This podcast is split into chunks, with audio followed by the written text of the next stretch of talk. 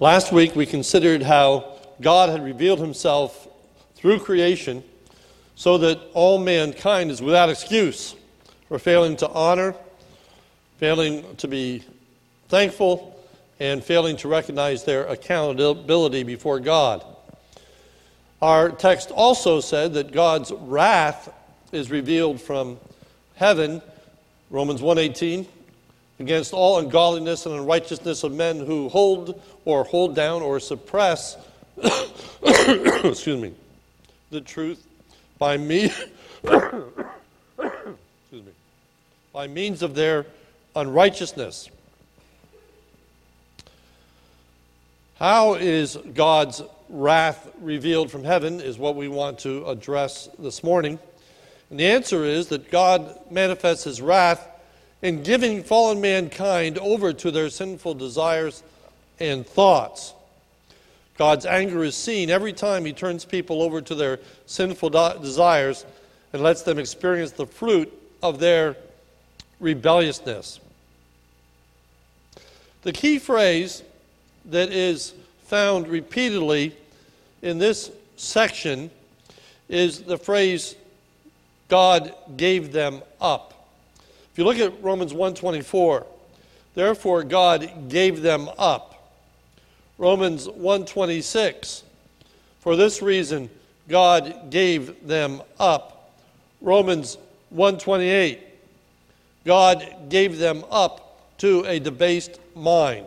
So this display of wrath is seen in God giving people up to their sinful desires. Now, there are a lot of complex thoughts in this particular section, and it all fits together. So this morning, I'm going to try to cover verses 24 through 32. But before we get into the complexity, I just want you to understand the simplicity of the basic thought. And that is that God's anger is displayed in giving people up so that they are allowed to go their own sinful way and experience the consequences. My mother was a very good cook, and she made an incredible chocolate brownie. Now, these chocolate brownies were not these skinny, chewy things that people make. These were the cake brownies. They were about three inches thick. They were filled with walnuts and they had about a quarter inch of fudge icing on the top of them. Okay, these are rich brownies.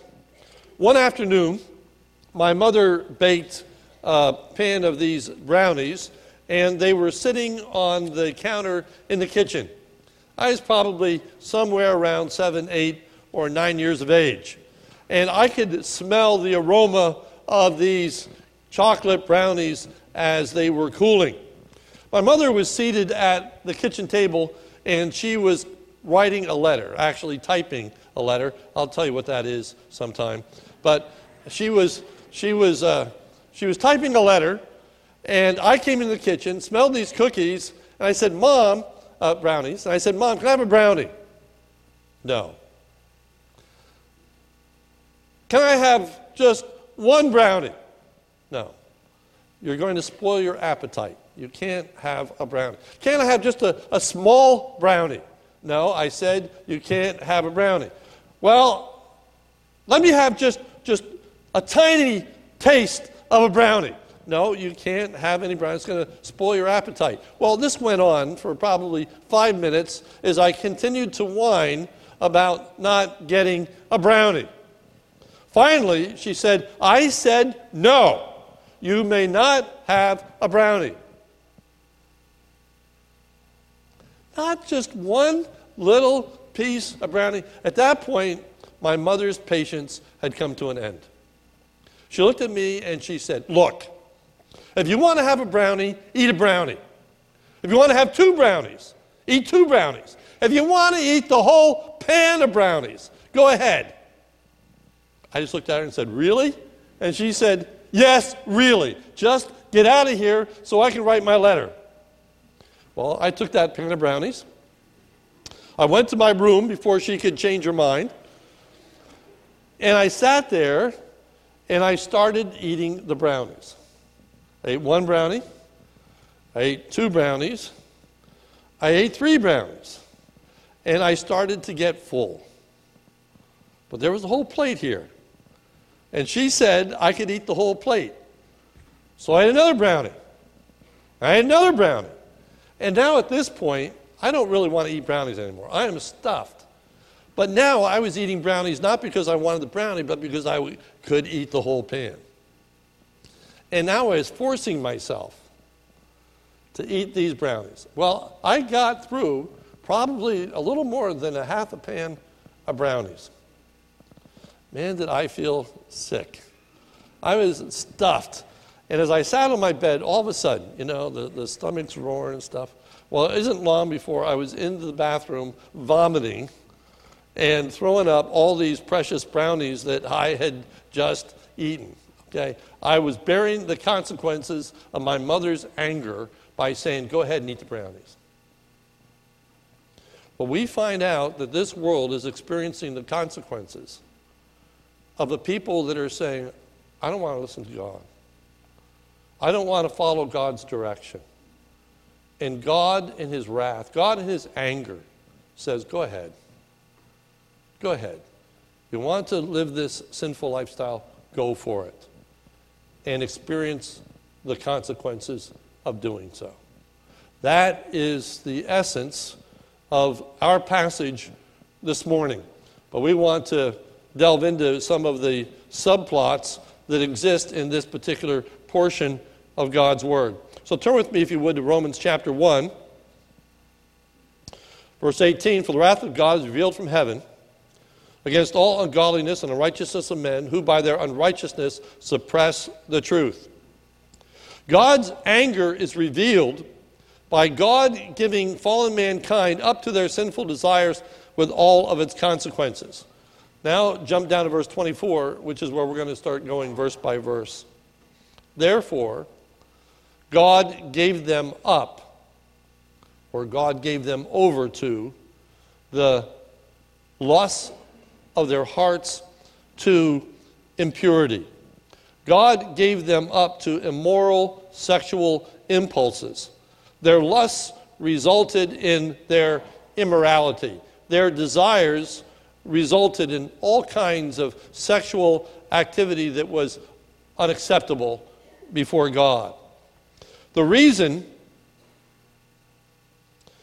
that God gave fallen mankind up to their sinful desires is because they opposed the truth of God. They, they rejected God's truth. Verse 25, because they exchanged the truth about God for a lie. They had suppressed God's truth. They, they resisted it, even as I resisted my mother when she kept saying no.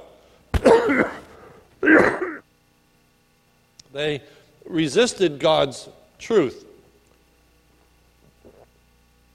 And the reason they resisted God's truth is because they were more interested in fulfilling their own desires rather than God's desires. Verse 25, and worshiped and served the creature rather than the creator. Rather than submitting to God's will, they wanted to do their own will. They wanted to live by their own standards. They wanted to display their own authority. They wanted to go their own way. And so God gives them up. And the extent that God gave them up to their own sexual desires is seen in their homosexual behavior. If you look at verse 24, therefore God gave them up in the lust of their hearts to impurity. That's referring to all kinds of impurity, to the dishonoring of their bodies among themselves. For this reason, God gave them up to dishonorable passions.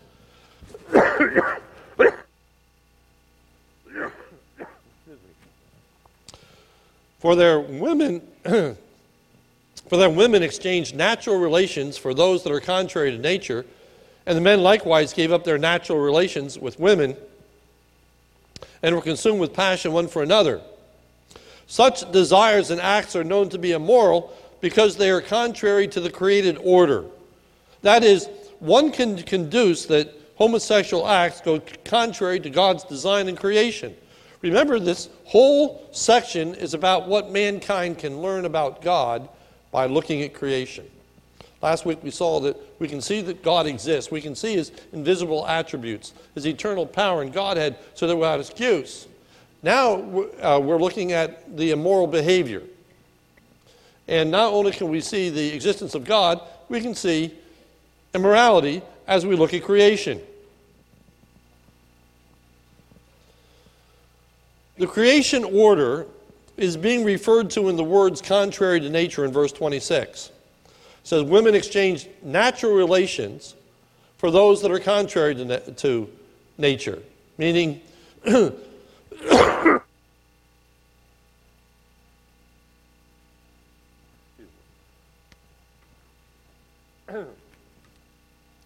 case you didn't know, I have a cold. So, as this passage talks about natural relations, talking about the relations through a created order. The uh, ESV, in their notes, says this contrary to nature, in that it does not respect what God intended when He made men and women with physical bodies that have a natural way of interacting with each other and natural desires for each other. God created man and woman with the intent that they would multiply. Okay? We can see that from creation. This activity goes contrary to that ability to multiply. Therefore, such behavior God justly disapproves of. Romans 127. And the men likewise gave up natural relations with women and were consumed with passion one for another, men committing shameless acts with men and receiving themselves the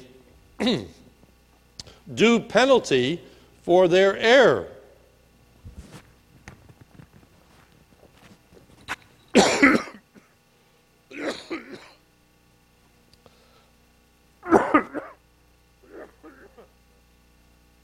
the consequence was in keeping with the action.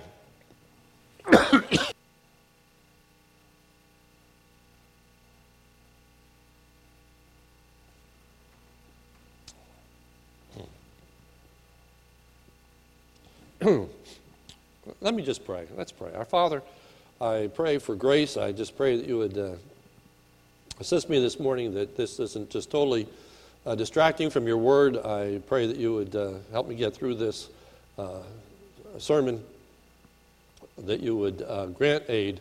In Jesus' name, amen. so the consequence was in keeping with the, with the action. There are some important words that, that I want you to take note of in the, in the text. If you are a person that, thank you very much. Is this a cough drop? Yeah, they have honey inside of them. So. It's a cough drop with honey. Okay. Thank you. All right. Bless you.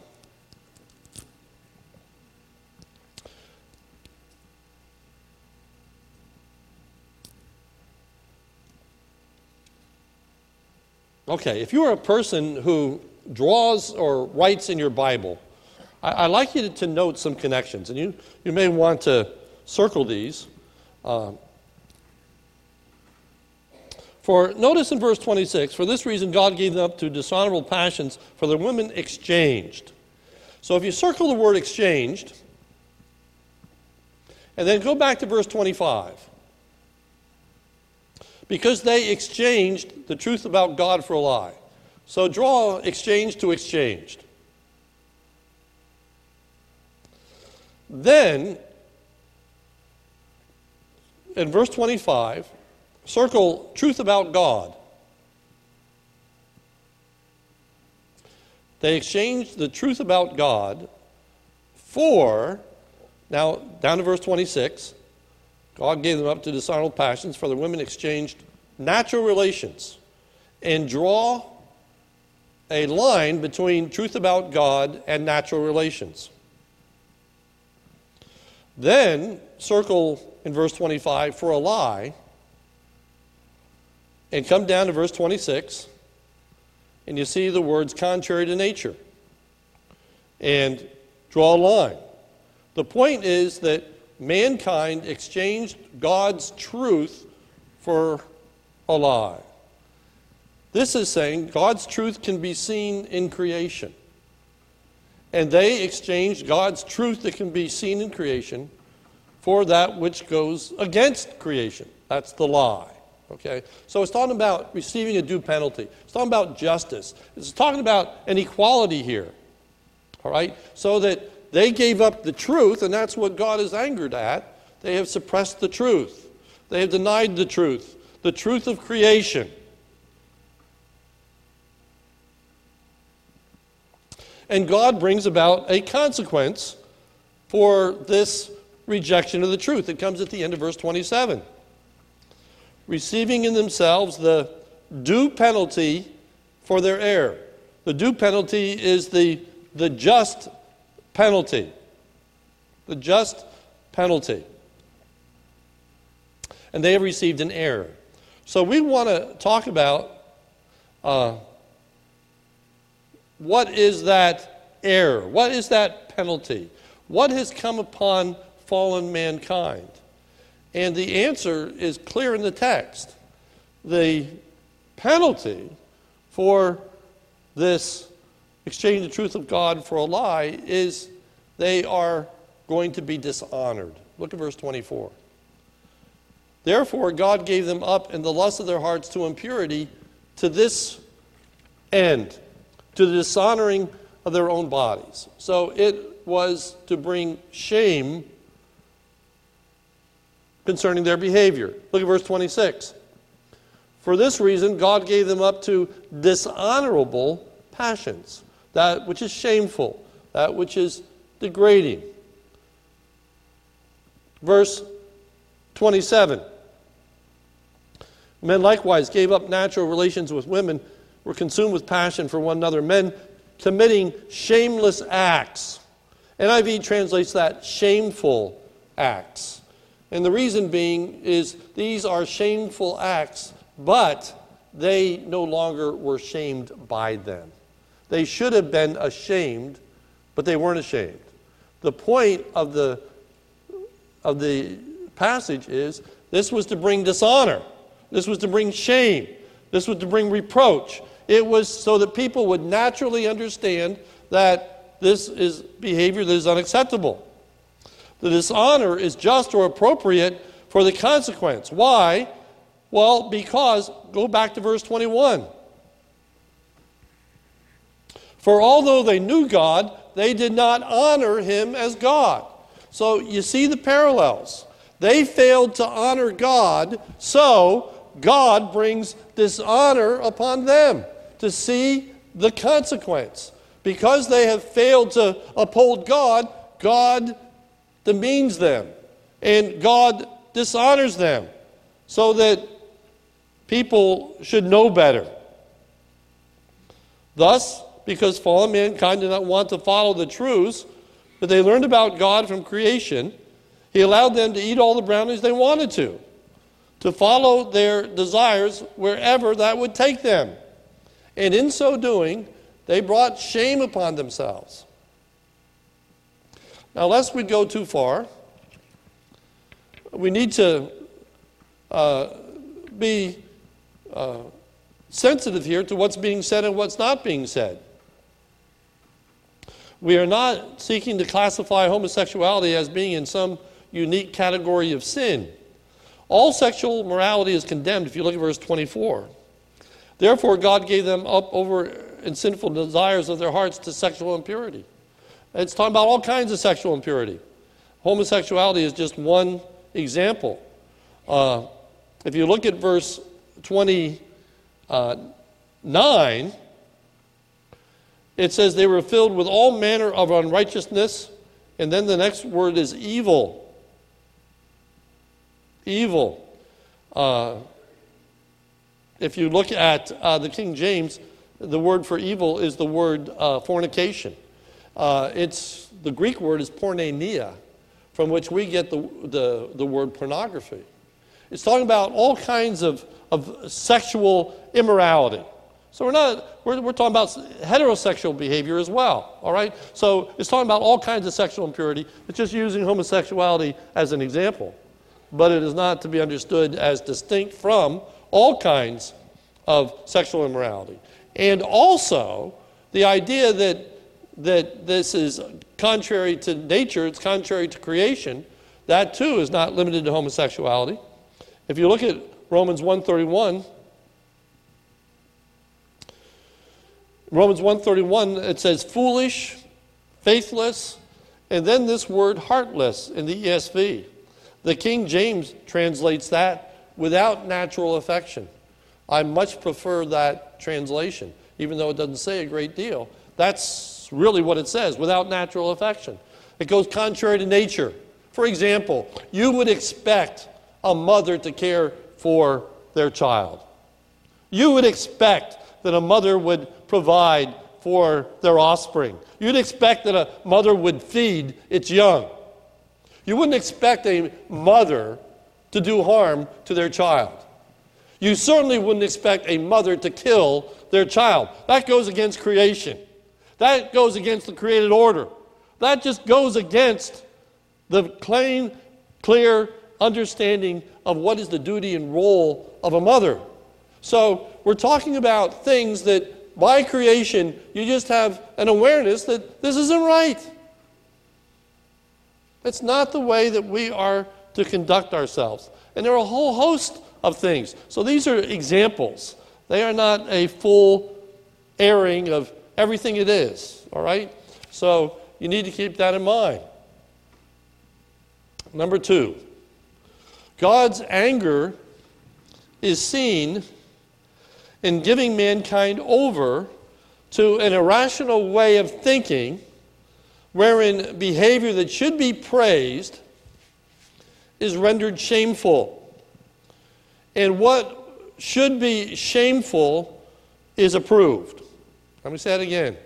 God's anger is giving mankind over to an irrational way of thinking wherein behavior that should be praised is rendered shameful, and behavior that is shameful is praised. That mankind has put morality on its head. So let's unpack that. First, a debased mind is a thought process that fails, causes a person to be disqualified, reaching the wrong conclusions. Verse 28. And since they did not see fit to acknowledge God, God gave them up to a debased mind, one that reaches the wrong conclusions. In this instance, it is a thought process that results in a person doing the very thing that they should not do, to act in a manner directly opposite of the way that they should act. For notice the end of verse 28 gave them up to a debased mind to do what ought not to be done. So people are doing what they shouldn't do and failing to do what they should do. This faulty thought process affects all aspects of life and decision making resulting in a full gamut of unacceptable deeds. Verse 29 they were filled with all manner of unrighteousness.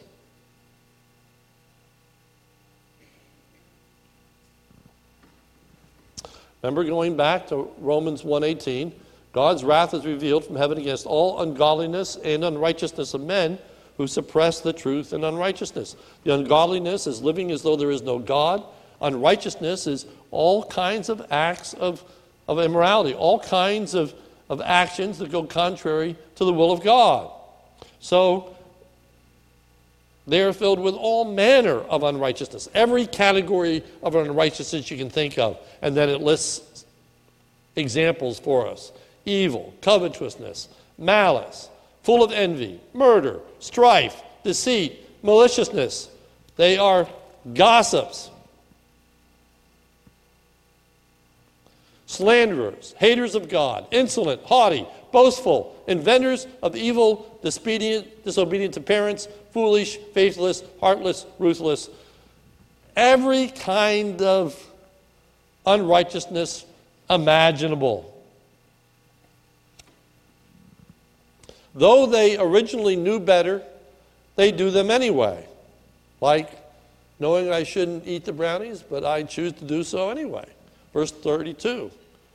Though they knew God's righteous decree that those who practice such things deserve to die, they not only do them, but give approval to those who practice them. That first phrase I'm going to look at in detail next week. Uh, so I'm just going to deal with the second part. At this point, this morning, verse 32, they not only do them, but give approval to those who practice them. Not only do they do what should not be done, they give support and encouragement to others that do what should not be done. Again, we're to see the extent to which people have gone, the extent of which God's wrath can be seen. That mankind not only rejects God's authority and he lets them go and do their own thing, not only that, but he so lets them go that even in their thought process, he gives them over to their sinful thoughts so that they call evil good and they call good evil and approve of people that do things that should not be done. Verse 32.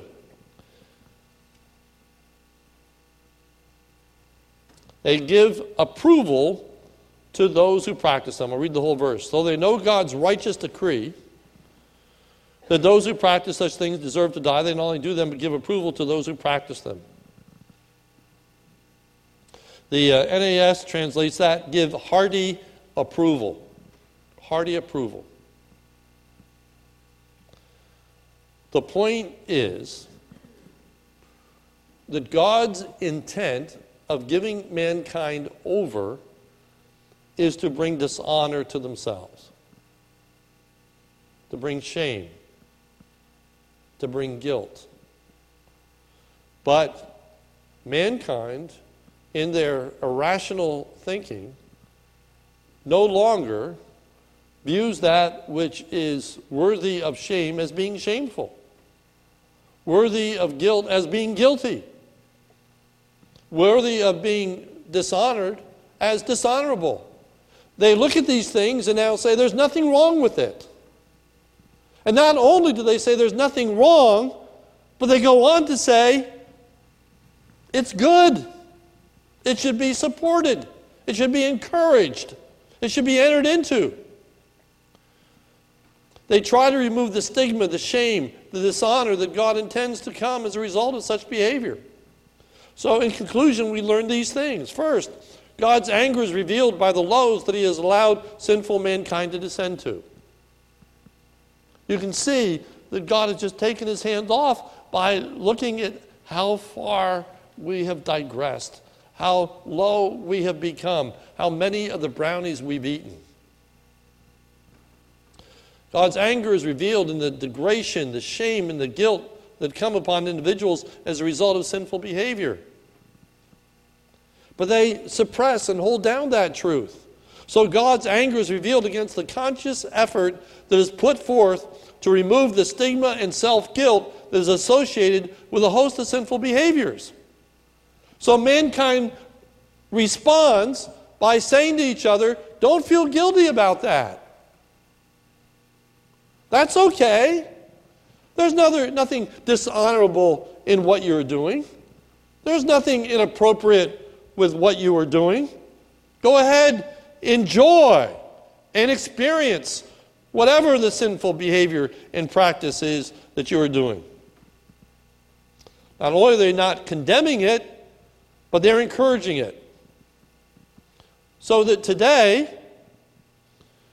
and this is not just today, I say today, but you know, this is written 2,000 years ago, which really shows how relevant the Bible is. And we can think today is awful, but uh, talk with Chris Murray sometime about the decadence of the Roman Empire and the kind of behaviors that were manifested. The point is not the time in which you live, the point is the relationship of the people to God. The problem with our culture today is we're living in a post Christian era. We are moving farther and farther away from God. And the farther you move away from God, there's a consequence. Behaviors that are unacceptable, and they should be seen as unacceptable. We should know that they're unacceptable. And one of the ways that we know it inwardly is the shame, the reproach, the guilt that comes upon us. And so we do everything that we can, the fallen world, to remove that stigma, to remove that reproach, to say, it's okay. I'm here for you. I want to support you. I want to defend you. I will stand with you.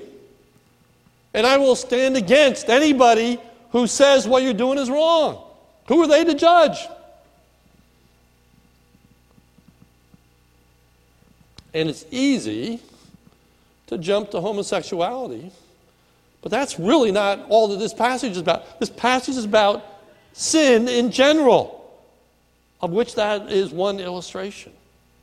And the point is that all sin is shameful, and fallen mankind seeks to remove the stigma.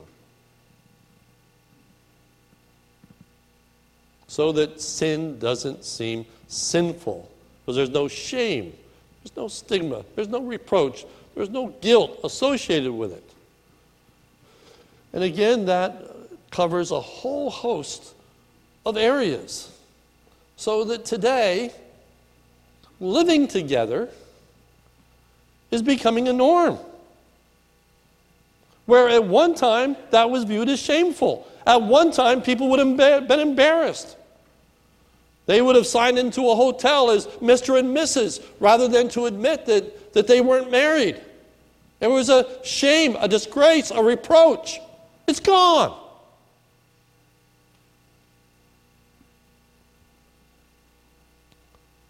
Most Christians don't even look with that as kind of reproach.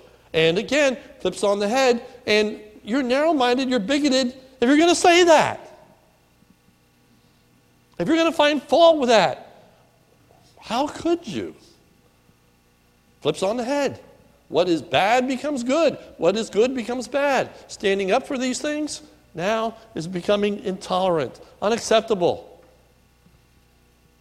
Can't go there says our society. For we want to remove that stigma. We want to remove that reproach.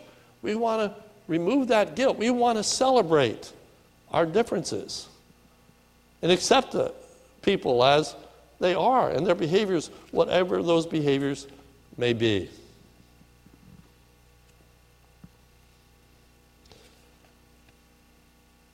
There's no shame in lying.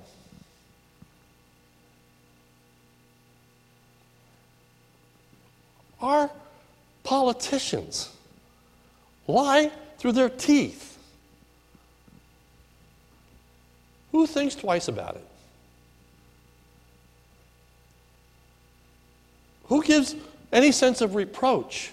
You see, it's not about any particular sin, it's about sin in general. Lying. And you can go through any particular sin that you want.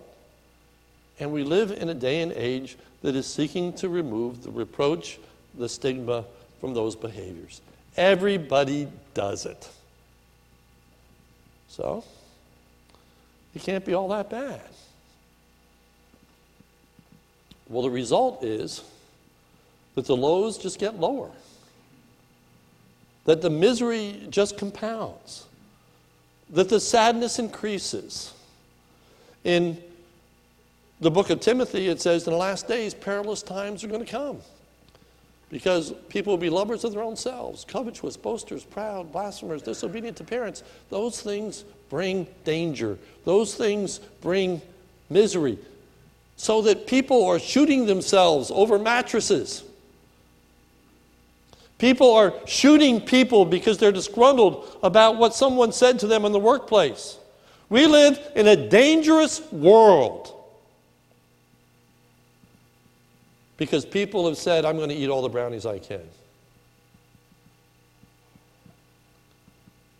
And now, tired of eating the brownies, they're just saying, Man, I'm going for it because I can do it. And I'm going to enter it into things that are even not pleasurable just because I can. The scripture says, even without the Word of God. You ought to know that's wrong. Without ever sitting in a single Sunday school class, you should realize that that's not right. Your own conscience should convict you. And that's where we're headed next week of what the conscience is capable of and incapable of. But this whole passage is you're without excuse. You're without excuse. Without excuse. You can just look at creation and know it's not right. That's not what God intended. That's not what God wanted for us. You can see the misery, the heartache that we're experiencing because people are moving farther and farther away from God. How we can't go away without locking our doors anymore. A lot of us can remember times you didn't think twice about not locking your doors. When the worst thing that happened in school is that people cho- chose gum, uh, chewed gum. And now you got to be worried about children being slain, shot on a schoolyard. We've fallen and we've fallen hard. Paul said, I'm not ashamed of the gospel of Christ, for it's the power of God unto salvation. To everyone that believes, to the Jew first and also to the Greek, for in it is the righteousness of God revealed from faith to faith, from beginning to end, that through faith in Christ, righteousness comes. Through faith in Christ, we will be changed. Through faith in Christ, our passions can become under control, and our thought process moves from calling bad good, bad bad, and good good. That is a result of the gospel. That is the result of the work of the Holy Spirit in the life of an individual. The only answer to the societal needs of our day are the gospel. So let's take the gospel to a fallen world that's without excuse. Let's pray. Almighty God, we talk about they and them, but it's us and we until we know the Lord Jesus Christ as our Savior. Uh, and uh, even knowing Christ as our Savior, we struggle with our passions, we struggle with our desires. So often they are sinful. But thank you, O oh God, for the way in which you restrain us. Uh, thank you, O oh God, that uh, you discipline those whom you love. Thank you, O Lord, that there are so many th- times that you intervene in our life in keeping us from many of the consequences that so easily could beset us. That your mercy and grace. But Lord, help us to be bold. Help us to stand up and to say that creation reveals truth about you. Creation reveals your existence. It reveals godliness. It also reveals truths about unrighteousness, that there are behaviors that are just unacceptable.